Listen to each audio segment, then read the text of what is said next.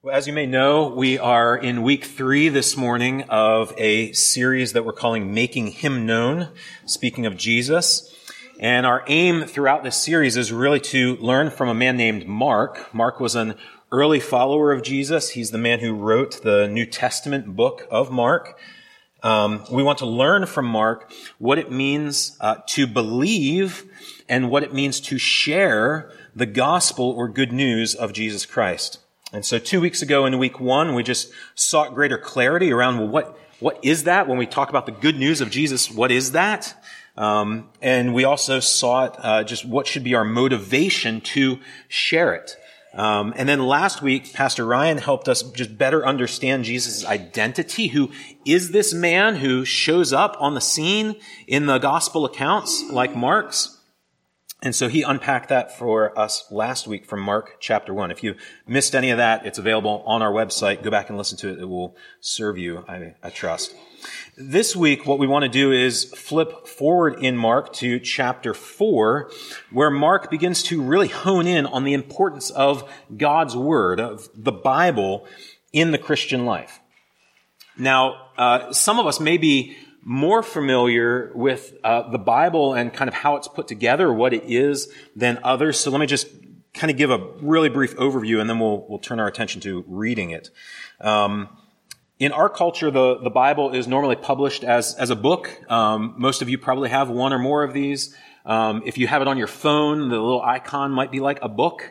Uh, but the Bible actually isn't a book. It's, it's a collection. It's actually closer to like a library, right? Because it contains sixty-six individual works, uh, that we sometimes call books. So we might reference the book of Mark. That is one such, um, work in this collection of sixty-six books. And these sixty-six books, they weren't written all at the same time. They were written over a span of about two thousand years by about forty different authors across three continents, Asia, Africa, Europe, and in three different languages, uh, Hebrew, Aramaic, Greek. And so you'll notice that English, uh, not one word of the Bible was originally written in English, right? Uh, the impact of the Bible throughout history is simply unprecedented. Um, the Guinness Book of World Records in nineteen ninety-five estimated that about six billion copies of the Bible had been sold throughout history. Um, and that's about six times uh, the amount of the runner-up, the next runner-up. And so there have been more copies of, of this book, this library, printed and sold than any other book by a long shot. It's also the most translated book. Um, there are uh, six hundred eighty-three complete translations of the Bible, and there are partial translations in uh, three thousand three hundred languages. And so just to kind of kind of put that at scale, say there are maybe forty of us here this morning. If we wrote each of those languages that have part of the Bible translated on index cards, each of you would hold one hundred index cards of different languages. And none of your index cards would match anybody else's index cards in the entire room. That's how, how widely translated the Bible is. And so maybe that leads us to ask, well, what is it about this book? What is it about this collection that has led to this kind of popularity? What, what makes it so unique? And what relevance does it have for us today? Well, this morning, that's what we're going to try to answer, because Mark gives us the words of Jesus to fill out those kinds of questions, to help us frame what is the importance of God's Word, of the Bible. And so our main text today will be from Mark chapter four, verses one through twenty. So John's going to come and read that for us. And in this story, we're going to hear a parable that really starts to unpack Jesus' principle about what the Bible is and why it's important for us. Uh, then next, we're going to hear three texts that describe the impact or the fruit of God's Word in the lives of real people. And so uh, Sarah Harmon's going to come and read Mark chapter five, one through twenty. Uh, Nick will come and read uh, Psalm one, and then Brian will uh, round us out with John chapter eight, verses thirty-one to thirty-two. And so let's, uh, as those readers come, let's listen and pay attention to what God is has spoken to us. So, John, do you want to come? All right, Mark chapter four, verses one through twenty. Again he began to teach beside the sea, and a very large crowd gathered about him, so that he got into a boat and sat in it on the sea. And the whole crowd was beside the sea on the land. And he was teaching them many things in parables. And in his teaching he said to them, Listen, behold, a sower went out to sow, and as he sowed, some seed fell along the path, and the birds came and devoured it. Other seed fell on rocky ground, where it did not have much soil, and immediately it sprang up, since it had no depth of soil. And when the sun rose, it was scorched, and since it had no root, it withered away. Other seed fell among thorns, and the thorns grew up and choked it, and it yielded no grain. And other seeds fell into good soil and produced grain, growing up and increasing and yielding thirtyfold and sixtyfold and a hundredfold. And he said, He who has ears to hear, let him hear. And when he was alone, those around him with the twelve asked him about the parables. And he said to them, To you has been given the secret of the kingdom of God, but for those outside, everything is in parables, so that they may, they may indeed see, but not perceive, and may indeed hear, but not understand, lest they should turn and be forgiven. And he said to them, Do you not understand this parable? How then will you understand all the parables? The sower sows the word, and these are the ones along the path where the word is sown. When they hear, Satan immediately comes and takes away the word that is sown in them.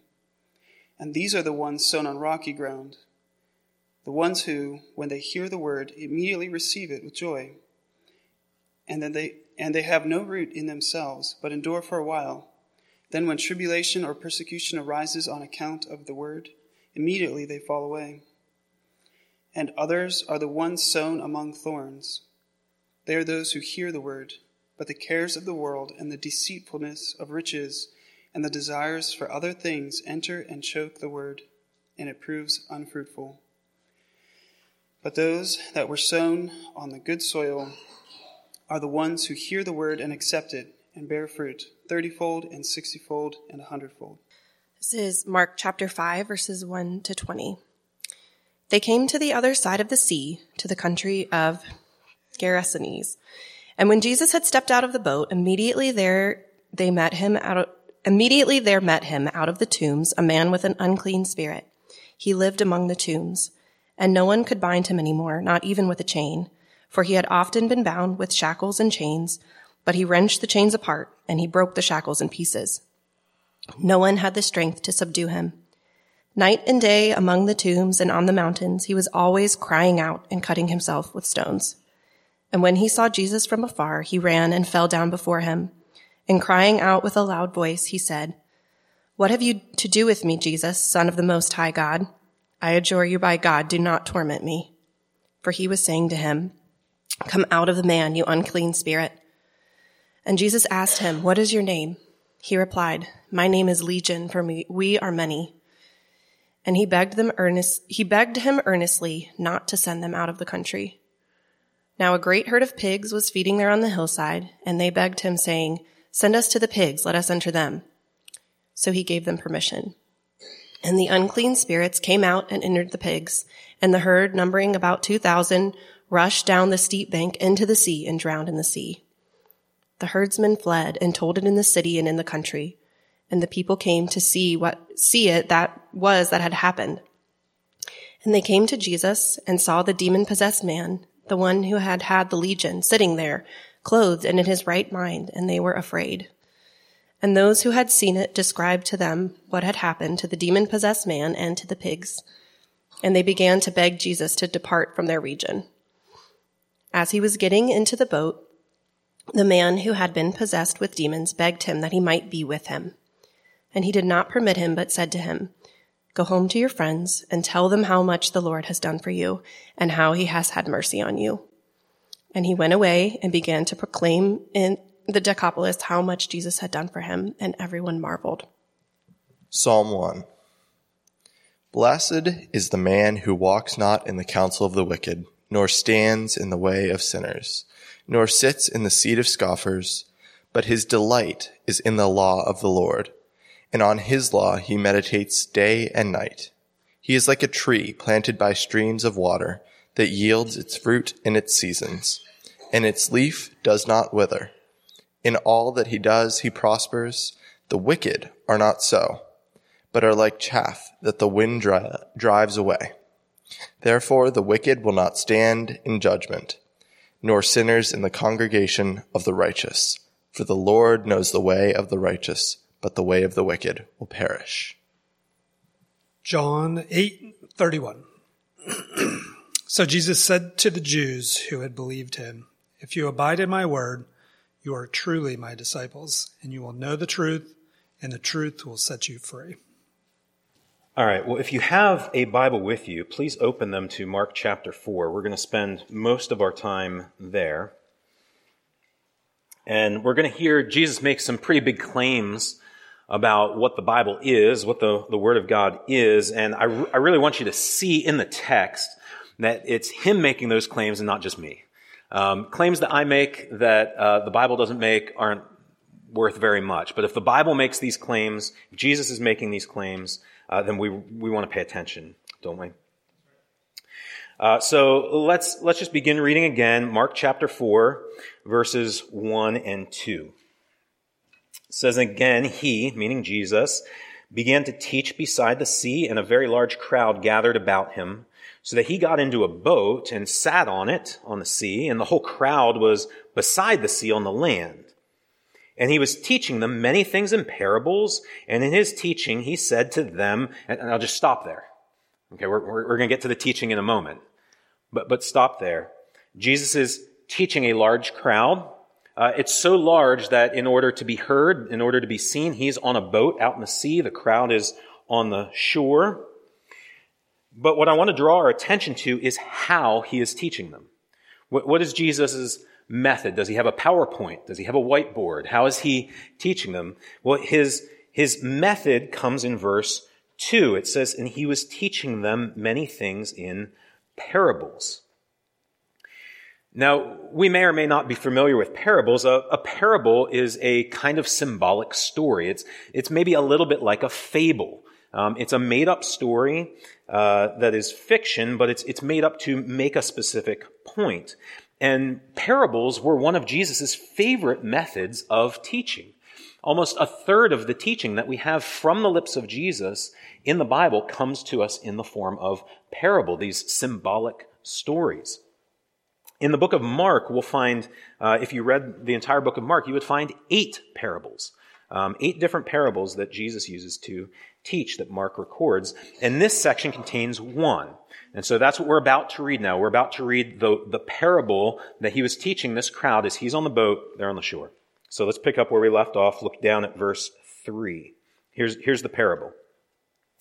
He says, "Listen, behold, a sower went out to sow. And as he sowed, some seed fell along the path, and the birds came and devoured it. Other seed fell on rocky ground where it didn't have much soil. Immediately it sprang up, since it had no depth of soil. And when the sun rose, it was scorched. And since it had no root, it withered away. Other seed fell among the thorns, and the thorns grew up and choked it, and it yielded no grain. Other seeds fell into good soil and produced grain, growing up and increasing and yielding thirty-fold, sixty-fold, and a hundredfold. And he said, he who has ears to hear, let him hear." So that's the parable. That's what Jesus taught. It's often referred to as the parable of the sower. It's a story that talks about a farmer scattering seed and what happens as that seed falls on four different kinds of soil. Jesus finishes the story and the lesson is over and people pack up to go home. But Jesus' closest friends are confused, and, and maybe that's a comfort for us if Jesus ever confuses us. Sometimes this man says things that are to us confusing. And so what his friends do is they, they ask Jesus about the parables, and Jesus, being kind and patient, explains. Now, he begins his explanation down in verse fourteen. I'm not going to read it. I just want to summarize it by introducing a central figure. This is the central figure in the parable. This is why the parable is called the parable of the sower, because he says a sower, the sower, sows the word. Now that's really short. That's, that's not the bulk of his explanation, but it is the grounds of it, because none of the rest of the parable makes sense unless we get that key fact, right? The sower sows the word. And so the farmer in the parable is not scattering seed, according to Jesus. He's actually scattering words. And the sower is a speaker. He is a teacher. Now, in the words that we just read, the Mark's account that we just read, who has been speaking and teaching? It's Jesus, right? And so as we start to unpack this parable, Jesus is setting himself up as the sower, because down in verse two it says, and he was teaching the crowds many things.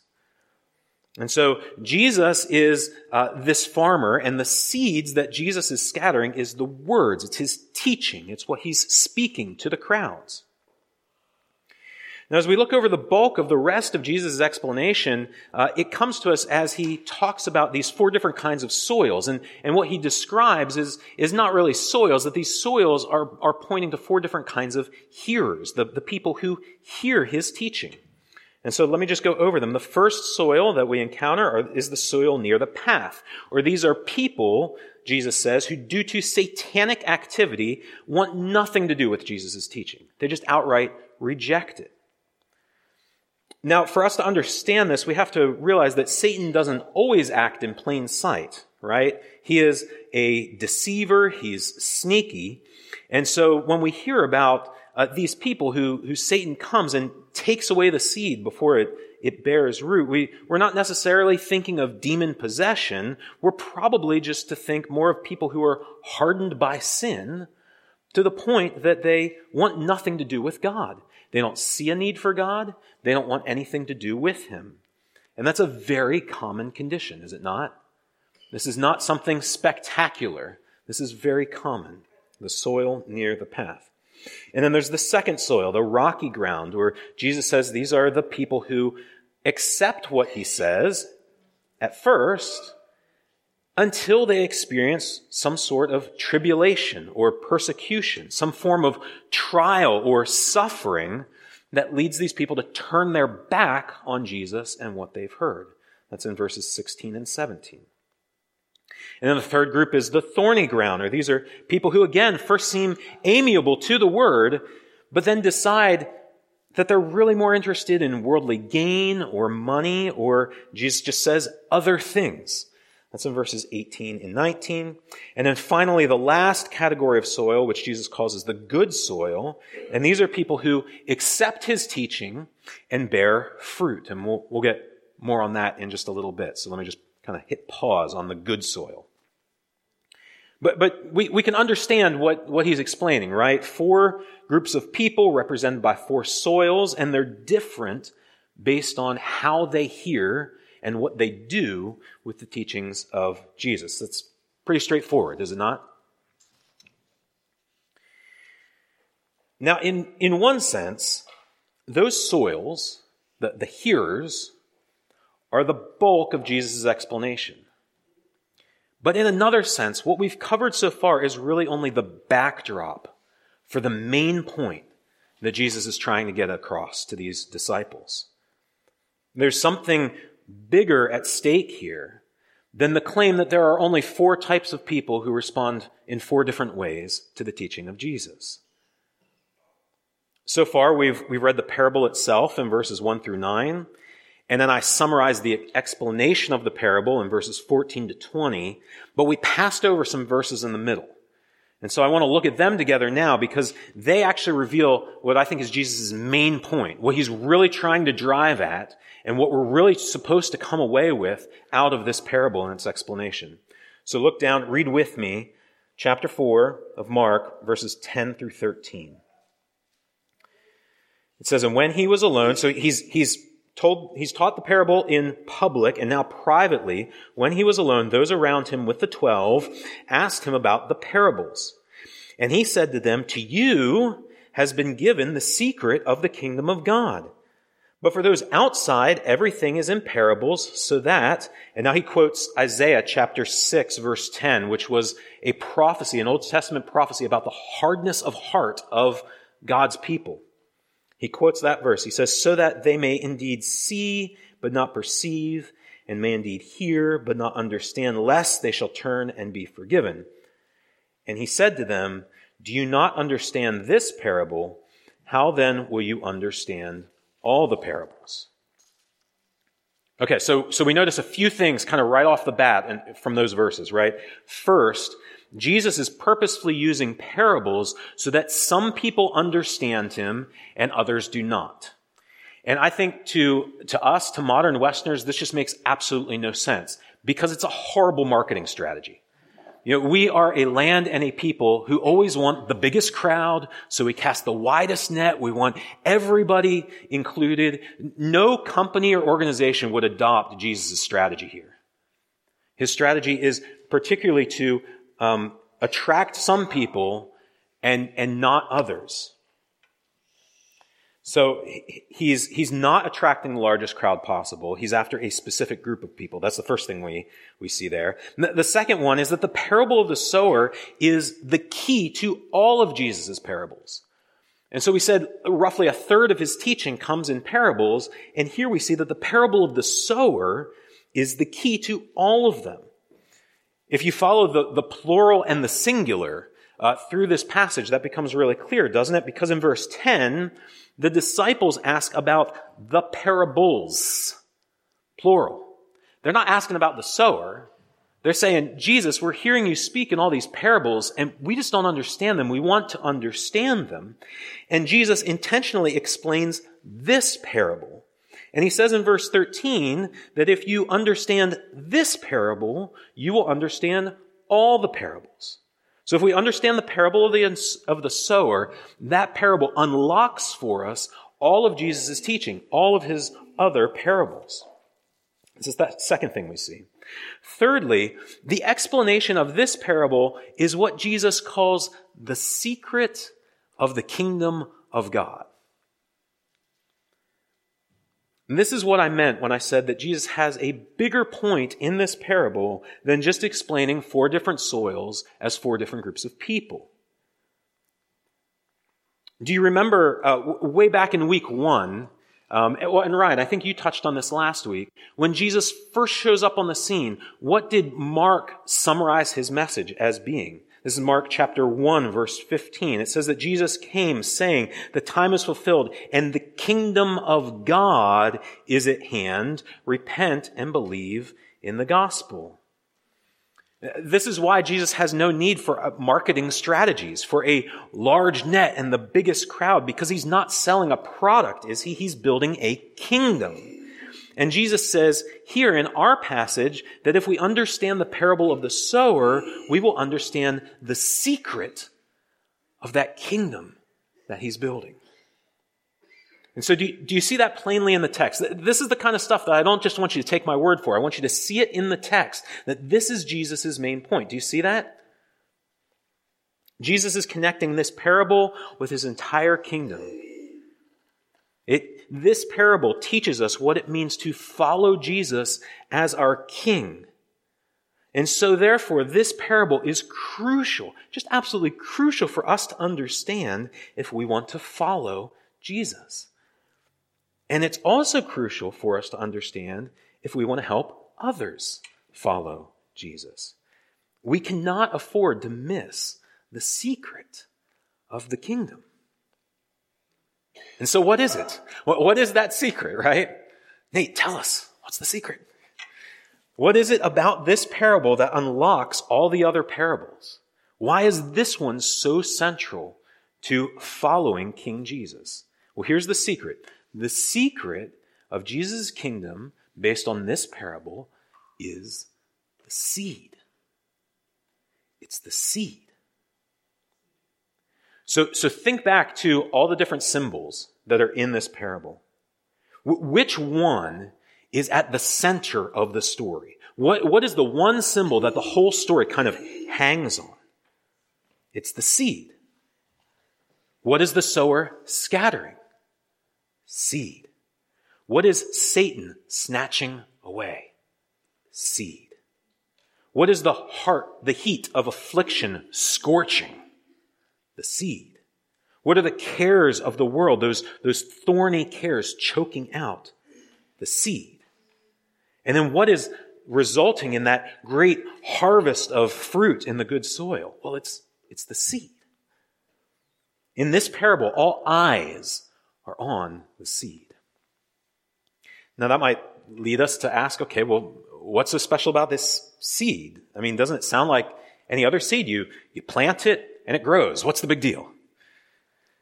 Well, we might miss the big deal, but guaranteed every one of Jesus' listeners would have seen it plain as day. This seed is no ordinary seed. And we will see that at the end of verse eight. So look again, chapter four, verse eight with me. It says, "And the other seed fell into good soil and produced grain growing up." And now here it is, "increasing and yielding thirty-fold and sixty-fold and a hundredfold." Now, unless you're a first century Palestinian farmer, maybe those numbers don't mean a whole lot to you. But every first century Palestinian knew that the average harvest gave maybe a seven and a half fold yield.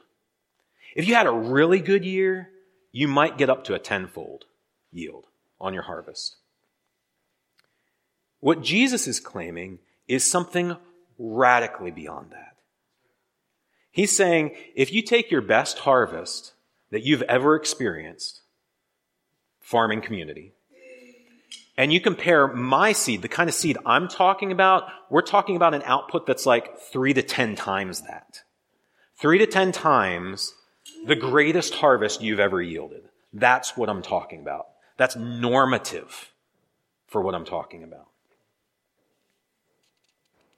Can you imagine um, showing up after church this morning, pulling into uh, the, the parking lot at Get-Go or a B P and seeing an advertisement, "Hey, if you fill up your car at our gas station, you can drive from here to L A and not have to refuel." I mean, that's that's kind of the gravity. That's the impact that Jesus is talking about here. Everybody would be lined up at that gas station, wouldn't they? Rising prices or not. And so what Jesus is saying is he's saying, listen, a, a good kingdom on earth, sure, it might benefit you even tenfold. But my kingdom, here's the secret to my kingdom, it benefits its people thirty, sixty, or a hundredfold. And so according to Jesus, what, what he's saying is the kingdom of God, the, the, the thing that he's, he's sharing the secret about, this kingdom of God is simply off the charts. And the citizens of this kingdom are more full of life and more fulfilled in life than anyone anywhere. I mean, that, that's a huge claim. And that's exactly what Jesus is saying. Now let's go one step further. According to this parable, what is responsible for producing this miraculous harvest in the lives of Jesus' followers? I mean, are, are these people just people that try really hard? Like, are they really uh, A-type personalities, hard workers? They just get down to it, and that's the reason why all of this great harvest happens. Or are they great planners and great thinkers and creative people? Or are they just like really good people? They're morally good. They, they don't get into trouble. No, none of those things are the reason why this great harvest exists in God's kingdom. Because we need to remember, what, it, what was that main symbol from the parable? What are all the eyes on in this story? All the eyes are on the seed, and the seed, according to verse fourteen, is the word. And so here's what Jesus is claiming. Let's, let's kind of put all that together. Jesus is claiming that when his followers listen to and fill themselves with and live aligned with his teaching, they will experience life like never before. The secret to the kingdom of God is the Word of God. And when we listen to God's Word, when we trust in God's promises that we find in His Word, when we obey God's commands in His Word, we discover this secret. The, the benefit it brings us can, it's abundant life, is it not? I mean, Jesus said in, in John ten ten, I came that they, his people, may have life and have it abundantly. Well, how did he come? He came as a rabbi, as a teacher, someone who spoke words. And, and the implication is the words that he spoke are the key to his people having that abundant life. This, I think, friends, is why the Bible is the best-selling and most translated book in history. Because enough people have experienced that kind of power, enough people have, have experienced that abundant life that Jesus is talking about. They have experienced the life that springs up from the supercharged seed, from God's word. Have you had that kind of experience with the Bible? Do you regularly have that kind of experience when you, when you open up this book? Whether it's you alone in your room or whether it's with a group of other people? You see, during the life of Jesus, countless people encountered his words, his teaching, and their lives were changed forever. We, we read about one such man, just one guy, from Mark chapter five. Jesus spoke to him, and this man was forever changed. He used to dwell among the tombs as this troubled individual. And yet he hears Jesus, and, and where is he by the end? He was sitting there with Jesus. That was chapter five, verse fifteen. Sitting there. And usually when we find people seated with Jesus, it's because he's teaching. So this man was so enthralled with Jesus and his words that he begged Jesus in verse eighteen to go with him.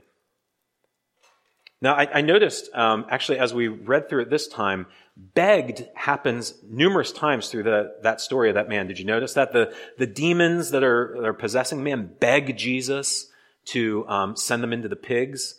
Um, the, the people of the town come and beg him to leave their area because they're terrified of what they've seen, that, that he has mastery over this man that none of them could tame, that was uh, loose and wild above any control that they had. And here is Jesus, who who puts this man in his right mind, and so the townspeople are terrified. They're begging him to leave, and yet what's this man do? He begs Jesus, just let me go with you.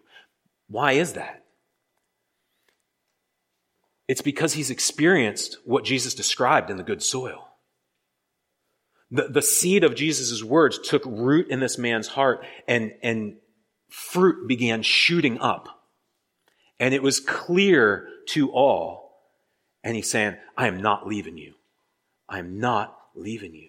Don't send me away from you. In Psalm one, we, we read about uh, the person who meditates on the law of the Lord day and night. And did you, did you hear what that's like, what that should be like? It should be like being a tree just planted by streams. You never run out of water. You have everything you need. You're shooting out fruit in your season. And he, the writer of the psalm comments, in all that he does, this, this man or this tree, he prospers. I love the words of, of Jeremiah. We didn't read this section of Scripture, but in Jeremiah fifteen, um, it describes Jeremiah's relationship to God's Word, and he says, your words were found, and I ate them, and your words became to me a joy and the delight of my heart, for I am called by your name, O Lord. Brothers and sisters, can you, can you identify with any of those experiences? The, the man in Mark five, the, the man from Psalm one, Jeremiah, has God's word become the joy and delight of your heart? This is what it's like to live in the kingdom of God. This is the secret to the kingdom. The word of God empowers all of this joy, this plentiful harvest in the people of God. Citizens of God's kingdom prosper by the power of God's word. Now, if that's not your experience this morning, you don't have to stay outside the kingdom of God any longer. We already read Mark one fifteen, the kingdom of God is at hand, repent and believe the gospel. God gives us this supercharged seed, the, the kind of thing that if it was offered as gasoline, people would line up for. He offers it freely. Because he is a good God and loves you. The, the only entrance fee, so to speak, is to come to him with repentance and faith. So repent, meaning turning away, loving other things more than God, and believing or trusting that Jesus is indeed able and willing to bring us into this kingdom through his death and resurrection. Again, he died and rose so that abundant life could be freely offered to all. And so if you find yourself on the outside of this experience, you need not delay. You can come in. The doors are open. And if you have experienced the life-giving power of God's word, then do you see its implications for life and particularly for sharing this abundant life with others? So th- this is kind of my, my last point. This is where we'll wrap up. I just want to talk about, okay, what are the implications? If we, if we understand this parable, and if we ourselves have tasted the secret of the kingdom of God, the word is working like this, it's bearing a harvest in us. Well, what are the implications then for sharing Jesus with others? The first implication that we see out of this parable is that the parable itself is cyclical in nature. It's going around in a circle. It doesn't have a beginning and an end point. And, and what I mean by that is that the people who are the good soil become sowers themselves. And the whole thing repeats. Now, Jesus doesn't explicitly state that in the parable itself, but it happens all the time in the New Testament. It happened again in, in the, the story of the man in Mark five. So if you're, if you're still in Mark four and just like turn the page, or, or maybe it's even on the same page, and look over at Mark chapter five, verses nineteen through twenty. If anybody's an example of good soil, it's this guy. Uh, again, his life was a nightmare. Jesus speaks to him. He believes what Jesus has spoken. Bam, he's changed forever. So we see the ch- supercharged seed at work. But did you notice how the story ends? So the man begs for Jesus to go with him. And then look in verse nineteen. Jesus said to the man, "Go home to your friends and tell them how much the Lord has done for you and how he has had mercy on you." And the man went away and began to proclaim in the Decapolis how much Jesus had done for him, and everyone marveled. Now, in verses nineteen and twenty, who's the sower? Is Jesus the sower? Mm-mm. No, this man is. The man who was the good soil just became a sower. And so, and so that means that if you have experienced and if you continue to experience the power of God's word in your life, you are now enlisted as a sower. You and I are sowers. This is what Jesus means in the Great Commission when he tells his disciples to go and make disciples. There's just no biblical category for a disciple who does not make disciples. There's no biblical category for good soil that does not become a sower. Disciples make disciples, good soil becomes the next sower. That's, that's the first implication that we see to sharing Jesus with others. Here's another. The sower scatters liberally. You could even say sloppily. I mean, this guy, I, I can't imagine. I've never been a farmer. Uh, no one in my family, as far as I know, was was into the farming trade, but I cannot imagine that a farmer takes its pre- his precious resource of seed and just scatters it on the path and among thorns and, and everywhere it could not grow. And yet that's exactly what this farmer is doing. Is he not? And so what we see is not uh, someone who um, says, well, oh man, my neighbor Joe, my neighbor Joe is just ready to hear about Jesus. And so I'm going to take one little seed. And that's not the parable. This guy is taking fistfuls and throwing seed wherever he can. And so we are to scatter, if we are to be sowers after the man in this parable, we are to scatter the news about Jesus everywhere. In fact, you probably will not know the type of soil that you are scattering seed on, because the only way you find out what type of soil someone is is by how they either do or do not respond to the word of Christ. Do you see that? So the parable is cyclical. The sower scatters liberally. Thirdly, the good soil is the soil where fruit endures. where fruit endures. Notice that of the four soils, three of them initially accept the word, while only the good soil experiences the power of the supercharged seed. This means that a decision for Jesus is not me- nearly as important as a life lived for Jesus. And so if these soils were three individual people, three would have made decisions for Jesus, while only one lived a life for Jesus. And I think what this means for us is that as we share Jesus, we can be very honest about the cost of following Jesus, because we're not trying to trick people in the front door. We're not giving them a marketing message. We're bu- helping build the kingdom. I remember um, one pastor, hearing him talk about how he was um, just sharing the gospel with this young man, and it was years. And eventually this man came to him and said, I think I'm ready to become a Christian. I think I'm ready to trust in Jesus. And, you know, my natural impulse would be, oh, that's great. You know, let me find you a small group. You know, here's a Bible study you can do. When can we meet to, you know, talk more? And what this pastor wisely, I think, did was say, oh, that's great. I'm really excited about that. But you have to realize that what you are about to do will cost you everything. Your life will change completely. And are you sure you want to sign up for that? Isn't that a strange response? But what he was doing was he was preparing this man to live a life faithful to Jesus. Because if the man says yes there, which he did, you, you know, we don't need to fear the thorns. We don't need to fear um, worldly goods or riches coming in, because he's prepared. He's thought about it, right? And that's exactly what happened with this particular man. I mean, he... He has lived for Jesus for decades. He's become an elder in that church. He's gone on to other ministry. We can be upfront with people. We don't have to be shy about the cost of following Jesus. Uh, in Colossians chapter one, I remember reading this maybe a year or two ago, and it just really striking me.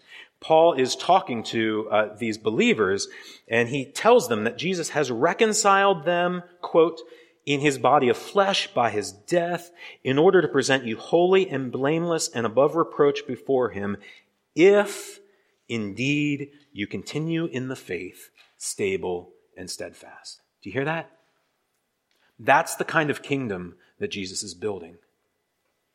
Come in and persevere.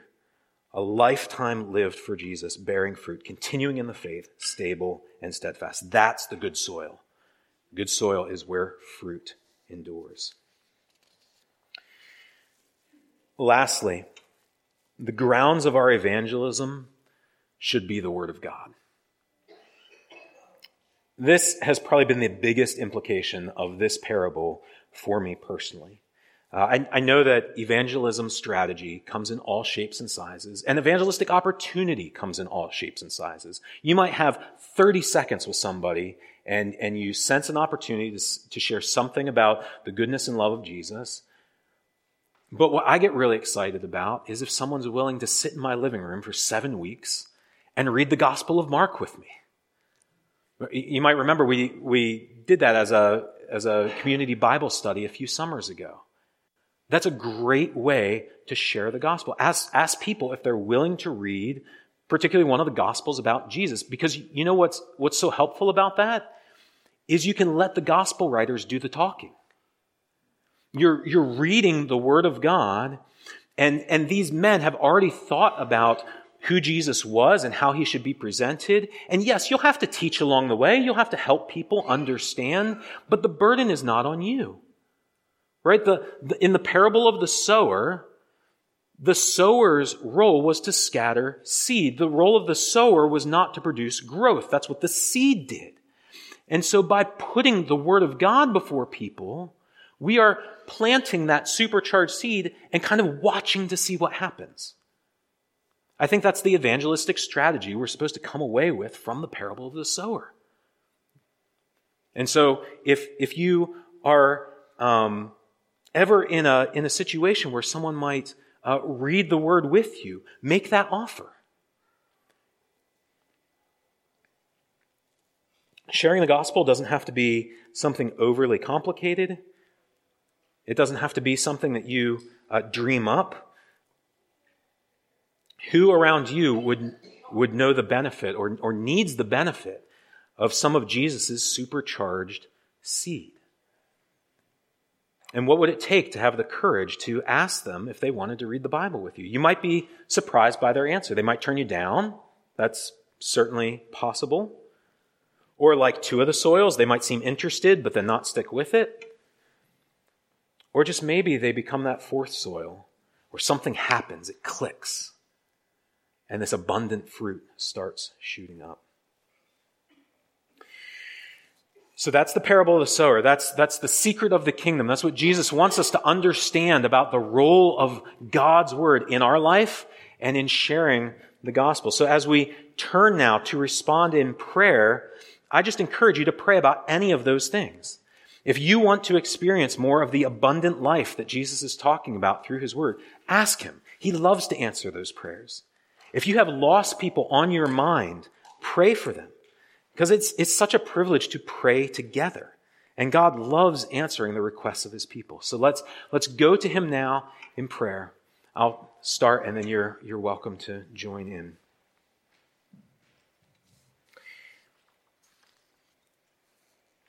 Lord, we thank you that you were not stingy with seed, that you are the um, generous farmer who came and spoke.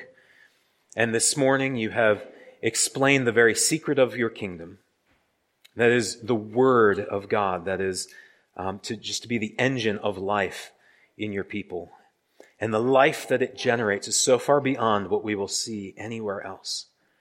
Lord, I do pray that we would be people individually who experience that kind of power and that kind of life.